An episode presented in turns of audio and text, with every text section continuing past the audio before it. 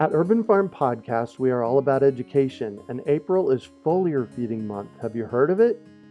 It is a super simple application of spraying liquid organic fertilizer on your trees and garden plants. The leaves, branches, and trunks are incredible at absorbing nutrients. And if your soil isn't great or your pH is off, foliar feeding is a quick and long lasting fix to get your plants the nutrients they need. Want to learn more? Join us for our free online webinar on how to apply this amazing process to your gardens and fruit trees. Visit urbanfarm.org to sign up. That's urbanfarm.org.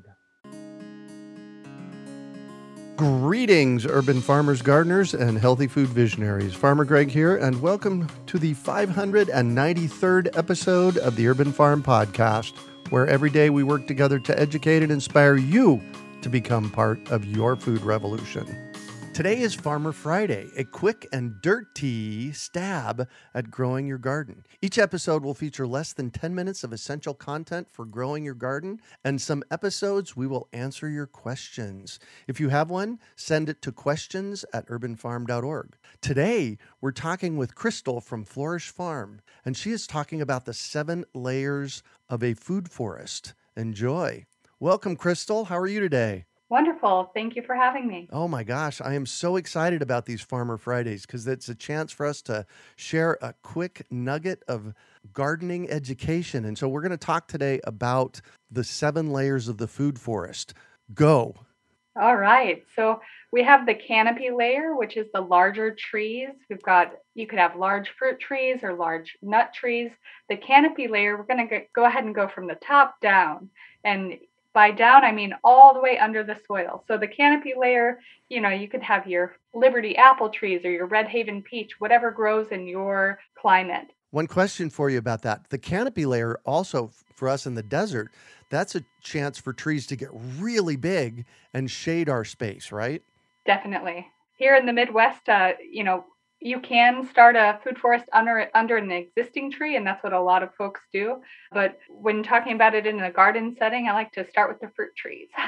Cool. Yeah and then you've got your uh, low tree layer and low, low tree layer could be dwarf fruit trees or lower you know smaller fruit trees such as the the really tiny fruit trees that don't get very big like a, a juneberry for instance amelanchier right. variety then you've got your shrub layer which you could have elderberries and things of that nature in you know a sh- big shrubs like goumi goumis that are nitrogen fixing berries then we've got the herbaceous layer, which is that can include everything from your medicinals and pollinator attractors to perennial vegetables, dynamic accumulators such as comfrey, nitrogen fixing plants such as Siberian pea shrub, or here in the Midwest, a native is Baptisia or blue false indigo. Then we've got your ground cover layer, which is protecting the soil, you know, keeping that nice green cover on it while suppressing weeds.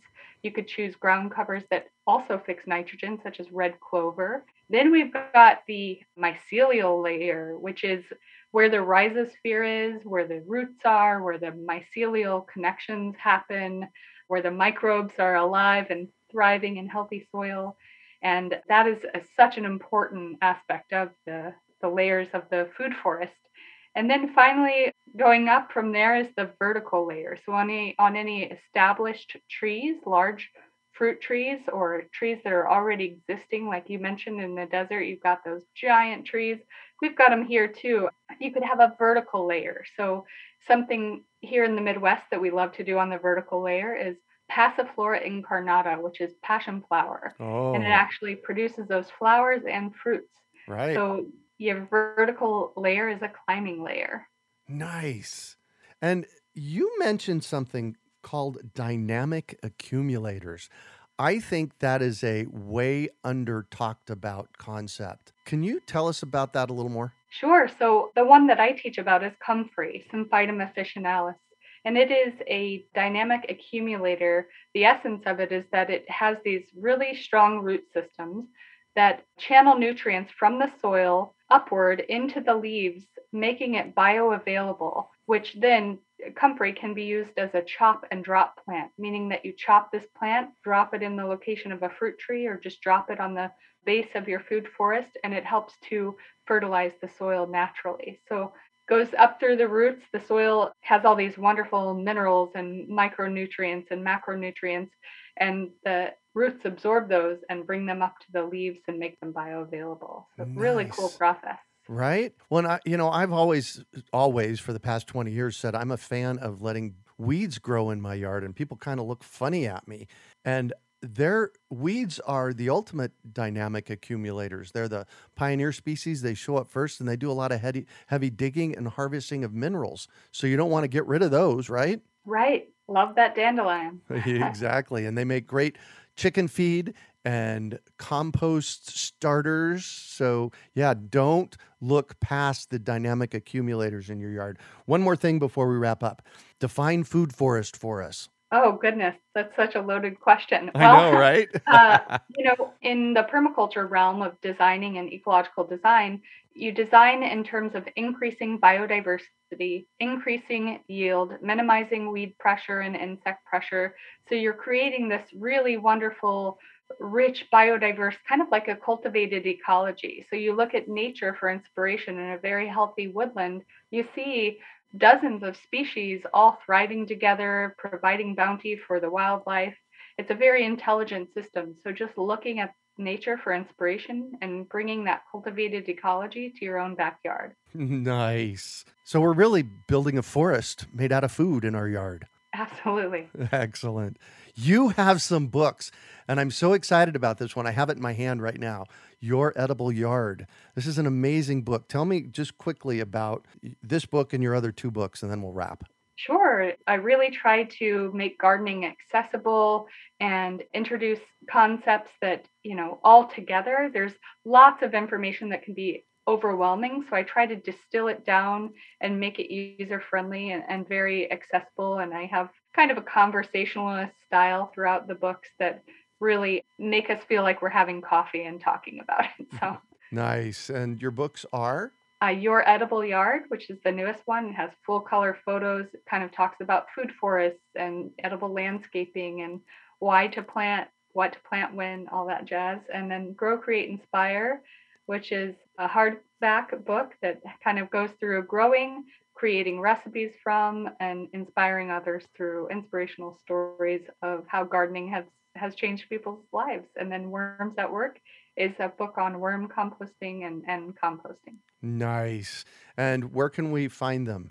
Uh, my website is shop.growcreateinspire.com. Excellent. Thank you for joining us today. Thank you so much. We hope you enjoyed today's episode of the Urban Farm Podcast. Remember to listen for tips, advice, and resources to help you on your journey with urban farming. You can find us on the web at urbanfarm.org or send us an email to podcast at urbanfarm.org. In the words of Vincent van Gogh, great things are done by a series of small things brought together. Be encouraged that with each lesson learned and skill developed, you are one step closer in the direction of your dreams. One of the first things that many of us learn when we start to garden is how to water and fertilize the soil. But there is an exception to this rule, and it's called foliar feeding. You should foliar feed or water the leaves of your plant with liquid fertilizer when you want certain nutrients to be absorbed better. Not only are the leaves great at uptaking liquid fertilizer, if your soil isn't very good or your pH is off, foliar feeding can help your veggies and fruit trees quickly get the nutrients they need to thrive. If you're ready to start foliar feeding for maximum growth, yields, and quality, head on over to urbanfarm.org forward slash feed the leaves to see our selection of foliar feeding products. That's urbanfarm.org forward slash feed the leaves.